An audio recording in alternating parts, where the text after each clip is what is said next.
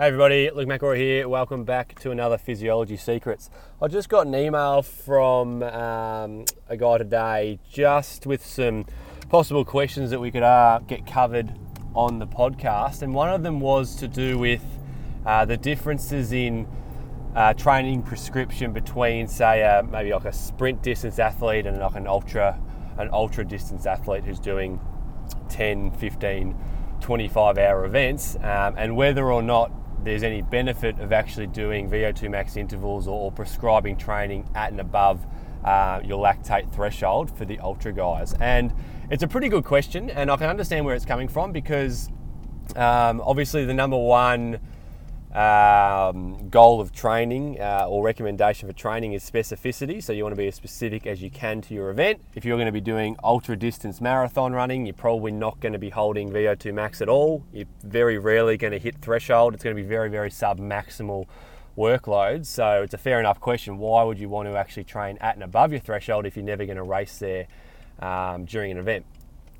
And the answer, uh, there's a few answers, but the, the the main answer is, is fairly simple. Um, and before I go into it, I'm just going to quickly explain um, again what those VO2 max intervals do. So they have a very similar benefit to doing your long, slow distance training. So they're going to increase your the strength of your slow twitch endurance fibers. It's also going to improve the or increase the number of glycolytic enzymes, so turning carbohydrates and fat into energy. It's going to help with that. Um, it's basically going to do very, very similar things. Mitochondrial density, so we can actually use up more oxygen. It's going to do very, very similar things to what our endurance zone base two stuff does. So, with that being said, that would also make sense. If, if, if, if we're trying to be specific and we know that these two sessions do the same thing, then why wouldn't we go for the specific session, which is going to be a long run, um, compared to doing a short and sharp VO2 session? So, as I said, it's a pretty good question.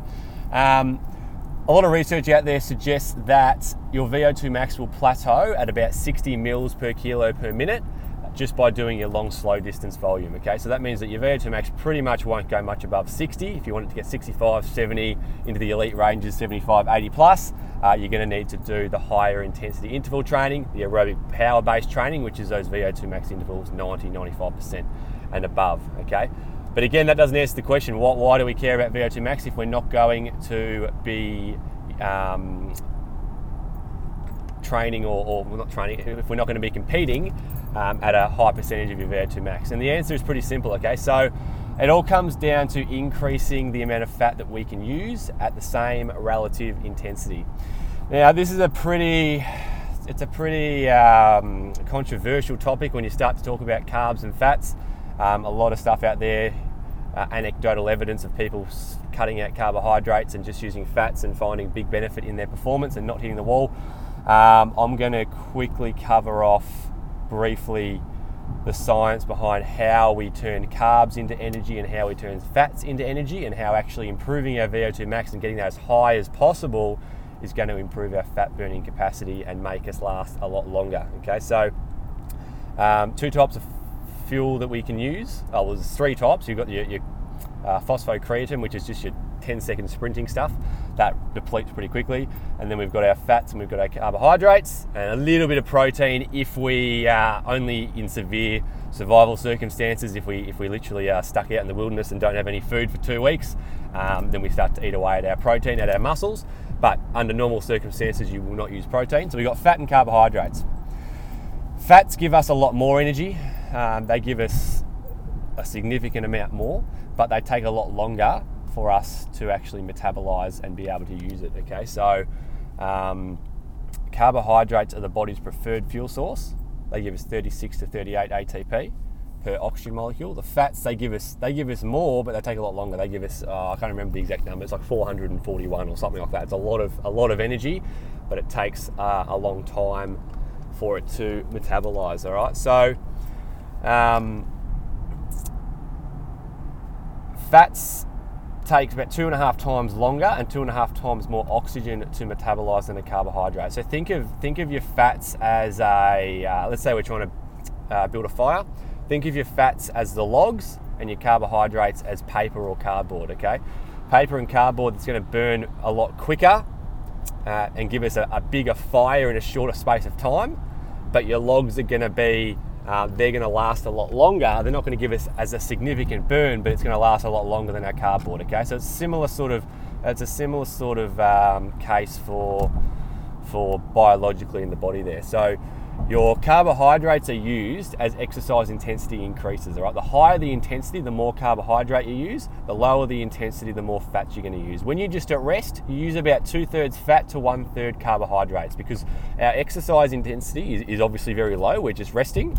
Um, and our oxygen supply is plentiful. We have lots of oxygen. We have a very, very low exercise intensity because we're just resting. Therefore, we have the time available and the oxygen available to take longer and to metabolize fats instead of carbohydrates.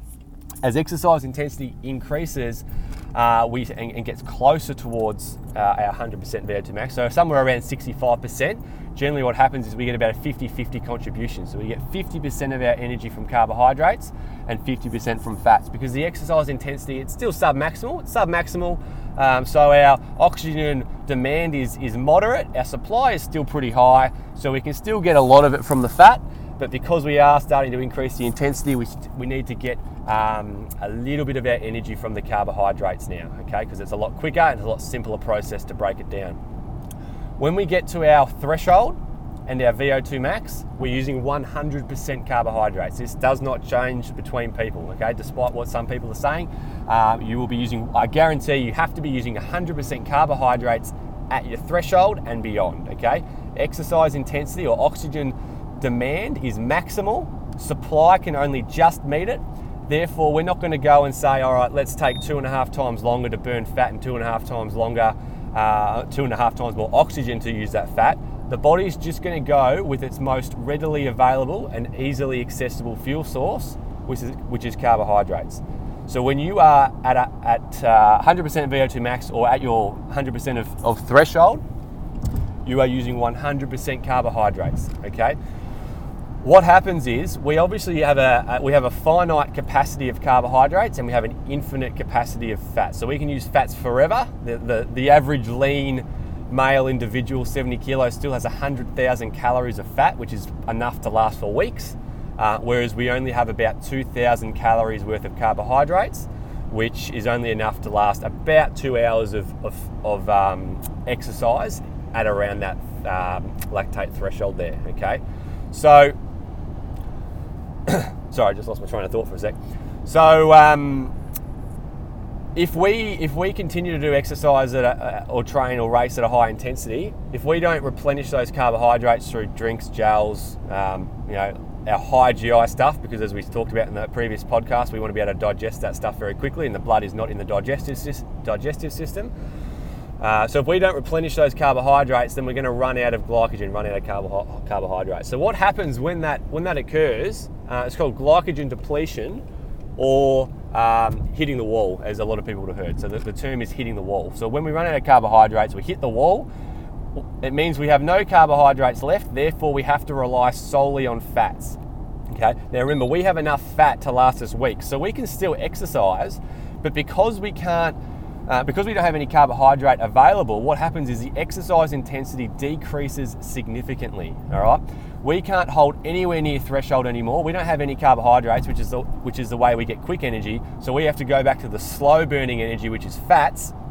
Um, so we can still go forever, but it's it's at a very very slow, uh, very very slow jog crawling pace pretty much because we can't even go back to 50-50 contribution where it was where it was a moderate intensity. We're back to 100% fats, which is a very very low intensity. Right, so you can go forever, but it's it's not going to be very fast. So coming back to the question, why why uh, when we can increase VO2 max, we can actually increase the amount of fat that we can burn. Now it's all it's all relative. Okay, so generally speaking, uh, let's try to give an example. Generally speaking, let's say you're a cyclist and um, most people are going to hit that 50-50 contribution at about 65% VO2 max. Now, I don't want to give you an exact number because genetics is going to change, but roughly 65% VO2 max is where you get 50% energy from carbs, 50% from fats. Obviously, we want to use fats if we can because we can use that all day, whereas carbohydrates are, uh, are limited in their um, availability. So let's say we do, our VO2 max is, is 60, which is that top end that we can get just through our long, slow stuff. And we're getting uh, and at, at, say at 200 watts we're at that 65% VO2 max, so a 50 50 contribution. If we go out and get fitter, let's say we go and get our VO2 max up to um, 80, which is obviously a, a massive jump. Let's say we get it to 80, we go from 60 to 80, all right? Now, 65%, our power at 65% VO2 max when our VO2 max is now 80 is going to be a lot less, sorry, a lot higher than our power output at 65% of our 60 VO2 max, all right? So before training, we're hitting 50-50 at 200 watts, which works out to be 65% of our 60 VO2 max. So we go do training, get up to 80. Now our 65% VO2 max at 80 might be 250 watts. All right, so that means we're going to get 50-50 contribution from carbs and fats at 250 watts. If we then go back to our 200 watts when we're fitter, so we're still at 80 VO2 max, and we go back to 200 watts, that's only going to be somewhere around, say, 50% VO2 max. If we're at 50% VO2 max, we're going to get a larger proportion of our energy from fat because we have more oxygen available than we did pre-training. All right. So because we have a higher VO2 max, we have a higher ability to uh, to use oxygen. We can then burn more fat because at the same absolute intensity, we're working at a, at a more comfortable rate. It's still relative. 65% will still be 50-50, but we've increased our VO2 max, so we've pushed that that graph up to 250 watts. So if we go back to 200, we've got more oxygen available. It's only 50% VO2 max, therefore we can use, um, you know, let's say 60% fat and only use 40% carbohydrates. If we use less carbohydrates, we're not going to hit the wall as early on because we can use fat for longer. Um, and that's going to benefit your ultra distance performance because if you hit the wall, then it's game over and it's going to be very, very slow. Okay, so it is very hard to explain this without actually showing you on a whiteboard what I'm talking about. But as a as a summary, um, it is important to get our VO2 max as high as possible um, because that is going to benefit our fat burning at a sub-maximal workload. We have unlimited fat, so we want to use as much fat as we can. The higher the intensity, the more carbohydrates you use. It doesn't matter who you are, at 100% VO2 max, at 100% threshold, you are using 100% carbohydrates.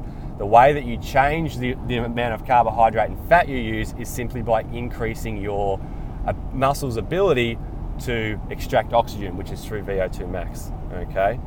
Um, so it is super, super important. Now, that being said, you don't need to do as much as a, a sprint distance athlete. You just need to get get a, the right amount. You know, one to two times a week is plenty because, as as, as we said, doing your long, slow stuff is going to be more specific for an ultra runner. But we do want to just boost that VO2 max through some some short quality, high sessions, high intensity sessions. Uh, I think I'll leave it at there for now, guys. I'll, I will do another another podcast talking a bit more about. Um, you know, high fat, low carb diets and high carb, the traditional high carb, low fat diets. Uh, but that is, that's opening a whole nother kettle of fish. Uh, and I'm sure there'll be lots and lots of interest in that one and uh, a lot of opinions too. But I will cover it off shortly and um, I'll sort of discuss the methods behind each and, and um, you know, some, some pros and cons of, of both methods. Hopefully that was useful, useful and I'll speak to you again soon.